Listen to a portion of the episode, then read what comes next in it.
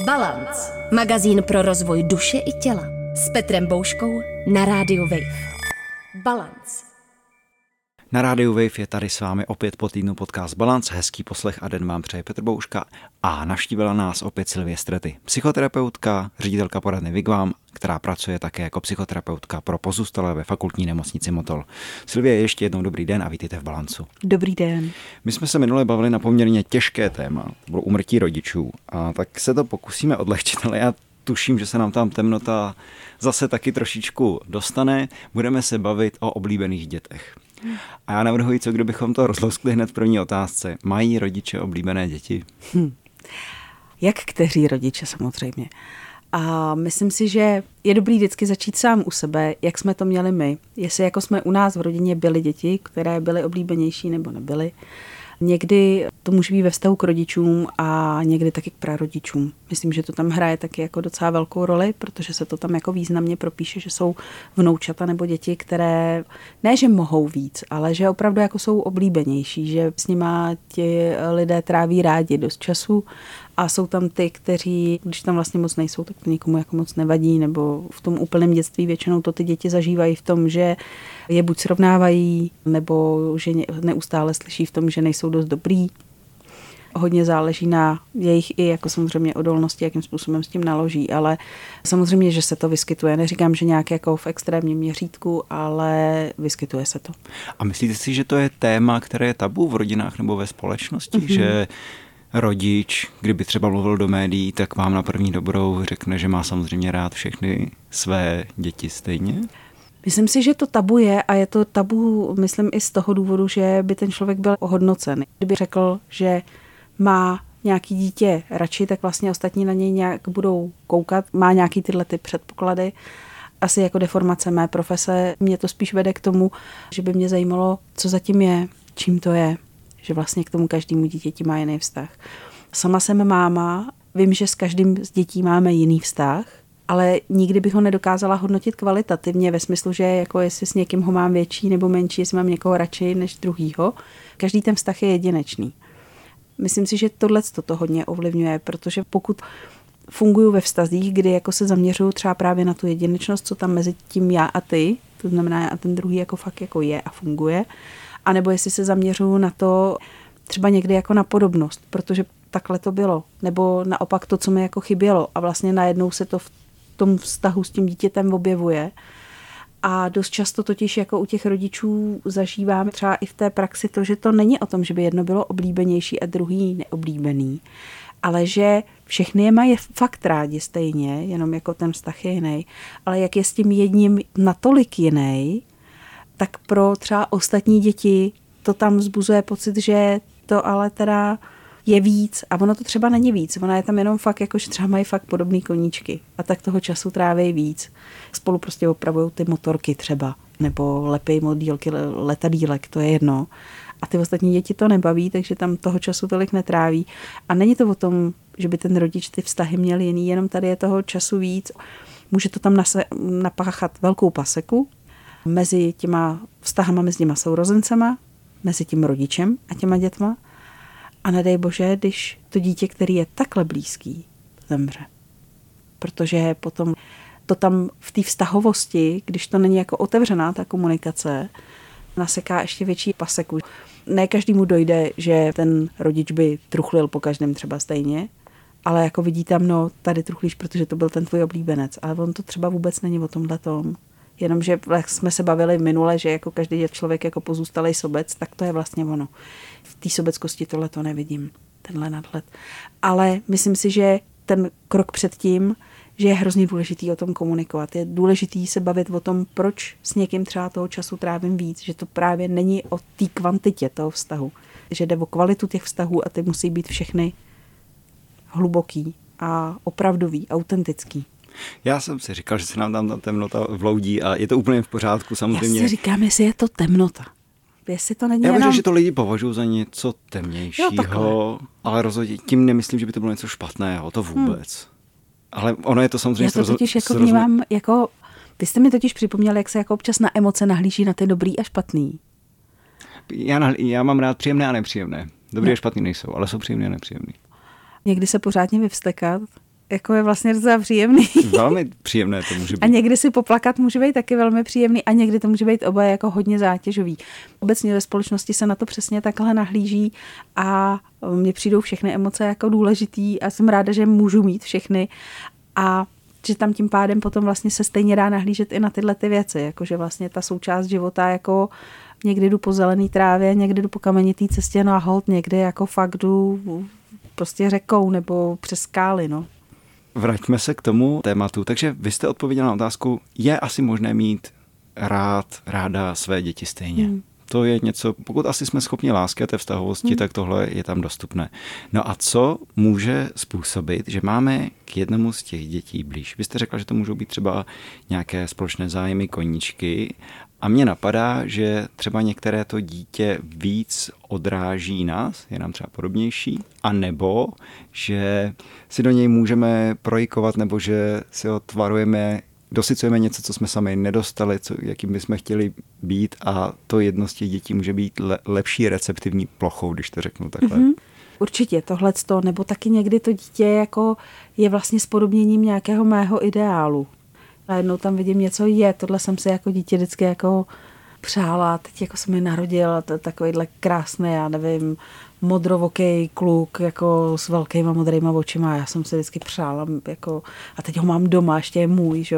Tam může být něco takového, nebo je, on má úplně stejný zájmy, nebo on má úplně stejný hudební talent a má úplně stejný vkus na muziku, nebo má stejný vkus na oblečení. Něco najednou se tam, tam takhle jako přiblíží, nebo mají stejný styl humoru smějou se podobným věcem nebo mají podobný úsměv, jakože opravdu člověk má pocit, že kouká na sebe ve zmenšeně, nebo se naopak podobá tomu oblíbenému dědečkovi, babičce, který jsem já z dětství měl rád. Těch faktorů může ovlivnit samozřejmě celá řada. Tady to nějak funguje jinak než s těma jinýma. Myslím si, že rodiče může zaskočit, a já to teď hodně zjednoduším na schvál, že dítě není sada modeliny, kterou si koupíte v supermarketu a pak si z ní uděláte, co chcete. Že vám se prostě narodí člověk s nějakými predispozicemi, vlohy, s nějakým životním směřováním a to může být pro někoho dost těžké. Já teď mám takovou fantazii, že máte třeba nějakou velmi konzervativní konvenční rodinu a narodí se prostě malá eterická umělecká holčička, tak to může být pro tu rodinu vlastně velká zátěž. No, to může, zvlášť jako ještě se mi teď tak vybavilo, kdyby to byly fakt takový ty analytické mysli. A najednou tam mají malířku tanečnici, tak... Jasně, to může být jako obrovská zátěž a, a zároveň jako to může jako, záleží, jak se k tomu taky postaví, nakolik to rozšíří ten jejich svět, anebo nakolik vlastně to tam zůstane jako nějaká barikáda. A budou to dítě tlačit někam, kde mu to nebude přirozené. Jako to je hezký, že tě to baví, ale půjdeš se prostě učit, protože důležitý jsou ty výsledky. Podívej se teď na ty předspaný střední školy, když se nebudeš učit, nikam se nedostaneš. Tohle je jako přesný. Někdy taky máme tendenci, aby ty děti naplňovaly naše, naše představy toho, co chceme, aby byly, čím by měly být. A oni třeba chtějí být něčím úplně jiným. Zároveň bez nějaké reflexe toho, že děti žijí v úplně jiném světě než my. My si, myslím, nedokážeme vůbec představit, v jakém světě dnešní děti vyrůstají, jakým zátěžím jsou jenom, jenom samo o sobě tím světem, jako jim vystaveny. A to, co zažívám, já jsem jako dlouhý roky teď pracovala ve školství jako školkový a psycholog a lektor pro, pro pedagogy na, v jedné mateřské a základní škole. To, co tam jako vnímám, co ty děti zažily, teď nemyslím fakt jenom subjektivně moje děti doma, ale tyhle, ty, co jsem vnímala v té školce a škole. A myslím, že jsme pro ně dělali fakt maximum. Hodně jsme jako kladli důraz na všechny rozvoje právě těch eh, softových záležitostí, protože nám to přijde hrozně důležitý. Viděla jsem to zblízka a stejně si to neumím představit. Stejně tak jsem zírala na to, jak si popasovali s onlinema. Viděla jsem jako ty jejich těžký návraty po těch všech věcech Viděla jsem ty hrůzy v těch očích, když prostě vypukla válka. A viděla jsem taky tu obrovskou bagatelizaci ze strany dospělých. Prostě některé děti jsou přetěžované systémem, nedostatečnou třeba ještě reformou ve školství. Furt je nám od 90. let slibována, ale kdyby učitelé ve velké míře nebyli těmi, kdo mají děti rádi a, a dělají pro to hodně. A stejně tak furt je mezi nimi, je to vždycky o lidech, vždycky je mezi nimi řada těch, který člověk prostě potkat nechce, ale to je to samé jako na poště, v supermarketu, v psychoterapii, v medicíně, to napříč všemi obory. Tak mi to přijde šílený, to, čemu ty děti byly vystavený jak se to, stejně myslím, že jsme neošetřili všechno. Myslím si, že přeplněné ambulance psychiatrů a psychoterapeutů a psychologů to jasně ukazují, protože ta generace, která je ohrožená, jsou přesně děti. Já si říkám, když jsem psal otázky na toto téma, tak jsem to bral přes ty děti, to znamená, že pro dítě to bude těžké, pokud jsem neoblíbeným dítětem, nebo mám pocit, prožívám to tak, že jsem neoblíbeným dítětem, ono to vlastně tak vůbec nemusí být, ale že ono to může být těžké i pro ty rodiče. Že hmm. mám třeba dvě děti, tři nebo víc a teď i já sám jsem mohu zažívat nějaké vnitřní konflikty a zažívat náročné emoce. Třeba mě napadá stud nebo podobné nějaké výčitky. Právě proto, že nás v rámci sebereflexe na sobě pozoruji, že se ke svým dětem chovám jinak, dávám jim jiné benefity, jiné hranice a tak podobně. Za prvý přes sebe, přes třeba svého partnera, nebo jak na mě nahlíží jako moje širší rodina nebo ostatní sourozenci. A vlastně jak vidím sám sebe, protože dost často se taky dřív nebo později dostaví to, že tohle už jsem možná někdy zažil, možná v pozici toho dítěte. A hrozně jsem si to přál nedělat a přesto jsem to udělal. A, a vlastně najednou zažívám ty výčitky dvojí, protože obecně jako lidi máme tendenci hledat vyníky, buď je hledáme v druhých nebo v sobě. To tak jako je. U dětí je mnohem častější, že je často hledají v sobě. Myslím si, že jejich věta já za to nemůžu je dost často ukazatelem toho, tak mi potvrď, že jsem zase něco nezvoral, že je to vlastně dětská obrana. I my dospělí dost často tam ty vyníky máme tendence hledat a záleží na tom, kam se za, zaměříme. A myslím, že ta náročnost té situace, eh, jak pro všechny zúčastněný je, tak eh, se přesně ukazuje v ne, nemožnosti o tom mluvit. Protože když by se o tom mluvit dalo, tak vlastně se z toho sejme ta zátěž jako viny, studu, a vlastně se tam může otevřít ten prostor. No jo, hele, jako s popíčkem prostě jako, jo, tak máme trošku divný styl humoru, víš? A tak se jako bavíme, ale ty jsi zase ta princezna, která, se kterou si rád zaspívám. A je to úplně v pohodě. Najednou, a jo, ono to vypadá, víš, protože člověk častěji jako vypráví vtipy a žertuje, než jako třeba si zpívá, ale je důležitý mluvit o tom, jak ten vztah vypadá, jaká je hloubka toho vztahu a, aby to vlastně na těch skutcích eh, obě strany jako vnímaly. Objevuje se to u vašich klientů nebo klientek jako téma v terapii? Sourozenectví? Sourozenectví, ano, a někdy i u těch rodičů. Když to vezmu jako v, obecně v terapii, tak jako to sourozenectví a, a vztah s rodiči tam je jako velký téma. A když bych to vzdala ve vztahu k té pozůstalostní péči, jako kde těch terapeutických intervencí mám samozřejmě největší zkušenost, tak i tam se to objevuje, že vlastně nakolik zemřelo to oblíbené nebo neoblíbené dítě, nebo možná, a zní to vlastně hrozně tak jako tvrdě, jestli umřelo to správné dítě. Třeba máma nebo táta můžou prožívat i to, že jsou rádi, když už teda hypoteticky muselo umřít jedno z dětí, že to bylo třeba právě to. A nebo že to právě nebylo. Nebo že to nebylo, že to, ne, a nebo že to, to tak... je horší, protože to bylo právě to. A nebo to taky třeba nezažívají, ale vlastně jako je to nevyřčená věc, že si to domnívají v těch rodinách, jo, někdy. A vlastně o tomhle se strašně těžko mluví a hrozně těžko se o tom mluví v té rodině a jsem ráda, když je prostor pro to, aby se tohle dalo otevřít v těch individuálních částech, aby vlastně to dítě mohlo mi na hlas vyjádřit, hele, já mám pocit, že neumřelo to správné dítě, když vidím, jak naši jako takhle jako vypadají, tak takhle by určitě jako kvůli mě nevypadaly. A můžeme se bavit o tom jako fakt, hele, a jak myslíš, že by teda vypadaly? Ty to zkusme to otočit. A stejně tak jako s těma rodičema to otevřít úplně stejně. Hele, a v čem myslíte, že teda jako, myslíte, že v čem by to bylo jiný? Když je tam totiž jenom to, že jsem tam já a ten jeden rodič, nebo já a to jedno dítě, tak vlastně všichni víme, že když tuhle věc otevřeme, tak jakákoliv odpověď tam zůstane a já můžu o tom vážně svobodně přemýšlet, bez těch korekcí, které mám jako zvenku. Takhle, jak jste to jako teď řekl na hlas, tak si úplně dovedu představit lidem, kteří to jenom uslyší problesk na hlavu, no tohle by snad žádný jako člověk neřekl, to jako není, jako, no, soudíme velmi snadno a velmi rychle. Stejně tak jako se dovedu představit, že jako spoustě lidem může provlétnout hlavou, no tak jako to jako o kom teď jako mluví, s kým ona se to potkává, to jako musí být jako divný, jako něco. A nebo je, tohle jsem taky zažil, no tak to jsem asi divný, měl bych někam jít. A já si myslím, že tady nejde vůbec o to, jestli je člověk divný nebo by měl někam jít, ale vlastně si říct, co mi tahle informace o mě samým říká, co mi říká o tom vztahu a možná, co můžu taky udělat pro to, pro ty vztahy, který teď mám. Nejenom pro ten vztah, který se teď jako změnil, třeba v podobě toho, že ten někdo jako zemřel, Ono to taky jako, to nemusíme jít ke smrti, ono můžeme jít jenom k tomu, když nám děti začnou opouštět domovy, že jo. a budou mít svoje rodiny. A tam najednou jako oni nebudou mít potřebu se s těma rodičema potkávat, protože jsem nebyl to oblíbený dítě. Jo, ty bys chtěl vidět vnoučata. Hm, no, tak jako promiň.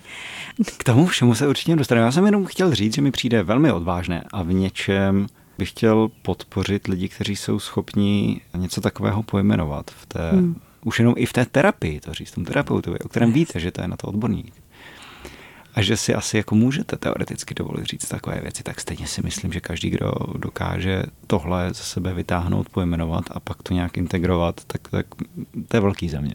No jasně, hlavně se jako dostává k tomu, že jako teď s tím můžu něco udělat. Jinak mě to bude taky žírat. Vevnitř. Jo, jinak jako mám jako prostě to ocelový závaží. Já vím, že ho tam mám. Ono není vidět, ono je vevnitř. Ale je tam. Bude, Ale je bude tam, tam, dokud ho nevyndáte. Ano, a furt se budu trošku pod ním hrbit, protože bude těžký. Moc mě zaujalo, co jste říkala o té dospělosti těch v úvozovkách neoblíbených dětí, že třeba nebudou výdat ty vnoučata a tak. A myslíte si, že to v něčem mohou mít oblíbení nebo neoblíbení v dospělosti těžší nebo složitější? Já si říkám, takovou fantazii mám, že když máte to protežované dítě, oblíbené, všechno mu dopřejete, furt ho chválíte, tak ono potom vstoupí do toho reálného světa a tam najednou narazí a nebude mít vybudovanou takovou odolnost a strategie k tomu, jak se s tím světem vypořádat, protože dostávalo všechno jako zdarma.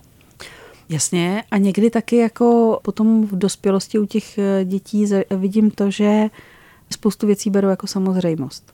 Že si o ty věci prostě samozřejmě říkají, že jako až eh, třeba okolí někdy zůstává rozum stát nad tím, s jakou řekněme, až drzostí jsou schopni ti lidé si o ty, ty věci jako samozřejmě jako říkat, samozřejmě v nich fungovat, že najednou se u nich začne objevovat jako nerespekt, protože on tam možná taky ten nerespekt byl už v tom dětství, protože to měli trochu zadarmo. A najednou se začne objevovat ale ten nerespekt i k těm rodičům, kteří to trošku způsobili, že jo. Najednou jako se divíme, co si dovolí jako ten člověk jako říct, udělat, jak si jede jako na sebe, ale on se vlastně nechová jinak, než jak se choval celý svůj život jak cel, a celý jeho život toto okolí akceptovalo, tak jako proč by se teď mělo chovat jinak? A vlastně možná v něčem zůstane sám, možná ale ho to nikdy ani nedoběhne, protože ten fokus na ten svět je jiný než toho druhýho a to potom jako vídáme často a myslím, že jako vídáme to v knihách, filmech, které jako takových těch fakt založených na skutečných událostech, že jako ty neoblíbené děti, ale ve výsledku se o ty rodiče postarají, protože jejich empatie a sociální zdatnost je paradoxně jako rozvinutější než u toho dítěte, co to mělo jako všechno zadarmo. Čím to? Protože se muselo vždycky o něco snažit a ví, že jako nic není zadarmo, ani ten vztah. Mně tam úplně zvoní, že tohle může mít opravdu patologickou a mal adaptivní rovinu. Mhm. Ale zároveň tam může být i ten pozitivní aspekt toho, že se prostě muselo to dítě popasovat s nepříznivou situací a i v té strategii může být něco dobrého, co mu potom v životě dál pomůže. Jasně, tam nemusí dojít až fakt jako k tomu extrému, že prostě jako půjdu ale za hranice svých možností, že ono to postarat se taky může znamenat, že prostě zajistím péči a chodím pravidelně na návštěvu. Neznamená to, že se obětuju. A že vlastně jako potom to, co předává svým, jako další generaci svým dětem, je, že prostě se ke svým rodičům, ať byli jakýkoliv, nějaký vztah zachovávám, protože nějak život mi dali, nějak se o mě postarali, nějak mě vychovali. Věřím tomu, že, že to není úmysl mít oblíbené, neoblíbené děti. Většinou myslím si, že úmysl je mít děti a mít je rád. A ty kroky, které ty rodiče dělají, tak je dělají s dobrým úmyslem, ne s úmyslem jako někoho poškodit. A teď fakt nemluvím o těch úplně extrémech jako nějakého týrání a podobně. Mluvím o té, když bychom vzali Gaussovu křivku, tak o té většinové populaci, kde prostě člověk má děti, protože chce mít děti, chce se o ně postarat, chce vidět pokračování rodu, chce jim předávat svoje vlastně jako zkušenosti, vztahy. A vlastně jenom to nedělá vždycky šikovně, protože co si budeme povídat, nějaký manuál na rodičovství, jak být dobrým rodičem, fakt funkční není. Knížek najdem spoustu a v každý se dočtem, že něco děláme špatně. A v každý se dočtem, co bychom měli dělat jinak. Žádná z těch knih nepočítá totiž s tím, že tak jako jak my jsme každý jiný, dítě je každý jiný, takže je přece jako úplně přirozený, že ta výchova je pokus o mil. No ale... Je, no, já se směju, ale je. je, je to... Protože prostě jako to, co vám bude fungovat jako na pět dětí, tak najednou zjistíte, že máte šestý a ono je to jinak. To dítě má bohužel dojem, že rodič ví, co dělá. No jasně. Proto se nás taky furt ty děti na všechno ptají a myslí, že dostanou odpověď na všechno. Posiluje ten dojem oblíbeného. A já říkám na dojem, protože ono to skutečně tak nemusí být. Možná mě napadlo, že když vyjdeme z výchovy s pocitem, každý s trošičku pocitem, že oblíbený byl ten druhý nebo ta druhá, že to vlastně mohlo fungovat. Protože asi nikdo nevychází jako ta jednička. Ale může to posilovat rivalitu? Sourozenců, která si říkám u těch dětí, jak samozřejmě se nemají možnosti se tak regulovat, že, že může vést potom i ke zhoršení vztahu těch sourozenců. No tak samozřejmě. Pokud se na to potom nahlídneme tak, jak jako ty sourozenci fungují v dospělosti, tak tohle je věc, která tam hraje jako velkou roli. Protože dost často to totiž hraje roli i v tom, jak eh, potom jako ty sourozenci už v dospělosti nahlíží na svoje rodiče a co vlastně očekávají od sebe navzájem. Když tam je jedno z dětí, který dostávalo vše a jedno z dětí, který vlastně si všechno vydřelo, tak vlastně v tomhle módu jedou do té dospělosti. A zároveň mi taky přijde důležitý jako ale říct, že někdy rodiče ve snaze, a taky jsem to výdala v té školce i škole někdy, že, děti, že rodiče někdy ve snaze, aby tenhle ten, protože je mladší, nebo protože měl těžší start do života, nebo protože prostě jsme se rozvedli a mám teď novou ženu, tak aby to měl jednodušší. To je jedno z jakých, jakýchkoliv důvodů, aby neměl pocit, že není neoblíbený, i když jsem si třeba jako v mnohem podobnější a rozumím si s jedním, tak ale mnohem víc energie investuju do toho druhého, aby, aby jsem to jakoby srovnal, abych jako vlastně já jako rodič zamezil tomuhle tomu pocitu té rivality a možná tím můžu někdy dělat tu medvědí službu, protože vlastně, když ta rivalita mezi těma sourozencema je, tak se dá vykomunikovat. Ale když ji jako obrušuje ten dospělej, tak vlastně zasahuje do systému sourozeneckého, do kterého by zasahovat neměl. On tam má být furt v roli rodiče. Jestli si to mohu přeložit tak, že vlastně stěžujeme dětem učit se řešit konflikty. Přesně tak. A nebo vlastně o věcech i mluvit tomu předchází. Protože tam přijde ta omnipotentní autorita jo, jo. a prostě to vyřeší tak, ano. jak to má být. Ano. I když se nám to třeba nelíbí. Hm. Napadla mě taky, může se tato oblíbenost v průběhu života měnit. A teď mě napadl takový stereotypní příklad, že tatínek a dcera, že přece jenom k té dceři to bude mít složitější, nebo může mít. Můžeme se odkázat na tu gausovku a třeba s tím, jak začne dcera dospívat, nebo třeba přijde do rané dospělosti, tak se tam můžou objevit nějaká podobnější témata, třeba začne studovat podobný obor, nebo už ho nebude tak děsit, protože to je prostě holčička, on holčičkám nerozumí. Jestli se může oblíbenost prostě měnit v průběhu. Jasně, může se určitě měnit, že se a, a v celku logicky se bude i měnit jako z hlediska jako vývojovky, protože když to teď se podíváme na vývojovou psychologii jako dítěte, tak prostě je období, kdy já si hledám nějak jako identitu, a ta identita je genderová, mužská, ženská, že jo? takže jako vlastně tam najednou ta podobnost jako se objevuje. Poukazoval na to už Freud, akorát, že ten to vzal všechno do těch extrémů a někdy bývá vykládán, myslím, trošku jako nelichotivě a myslím, že je to škoda, ale to je jedno. Nechci teď tady mluvit úplně o Freudovi, ale jako, že jde o to, že prostě v určitém období prostě jedu takhle genderově. A potom vlastně jako, ale se potřebuju taky dospět rolově. A abych dospěla v ženu, tak potřebuju nejenom vzor matky, ale potřebuju taky tu mužskou odezvu. A ono to nemusí být vždycky otec, někdy to může být hodně starší sourozenec, někdy to může být strýc, který je tam jako, že prostě žijou v rodinném domě, někdy je to děda. Ale je tam naopak ten protipol hrozně důležitý pro to, aby vlastně já jsem genderově mohla být taky trošku nějak sebevědomá. Protože když tam tenhle ten protipol a vlastně, který by mi je pomohl jako v tomto směru dospět, jako není, tak se mi vlastně jako hrozně špatně funguje v té roli. Já bych to chtěl ukončit už na tomhle místě, protože ta vaše odpověď je taková pozitivní. Já rád končím pozitivně, protože se často bavíme o takových depkách hrozných. Ale jak se může to téma sourozenectví propsat potom do našich partnerských vztahů? To by mě hodně zajímalo. To je hezká otázka. Já si myslím, že propsat se může hodně v tom, jaký partnery si možná taky budeme vybírat a jak moc je taky pro nás důležitý, aby fungovali kompatibilně. Je to potom vidět přesně na těch rodinách, nakolik vlastně ty sourozenci zůstávají v kontaktu, i když mají už svoje rodiny a nějakým způsobem jsou schopni spolu jako fungovat a nakolik se to najednou trhne. A někdy se to vážně ukazuje i v tom, když tam dochází k rozvodům, že s první ženou to nešla, s druhou to jde, nebo naopak. Že je vidět, že totiž ještě tyhle věci to ovlivňují, že už to potom neovlivní jenom ten sourozenec sám, ale že to ovlivní ještě ten příchozí. Ale zároveň to, na jakém základě stojí ten sourozenecký vztah, je vlastně jako gro, co vlastně utváří člověka a posouvá ho někam dál.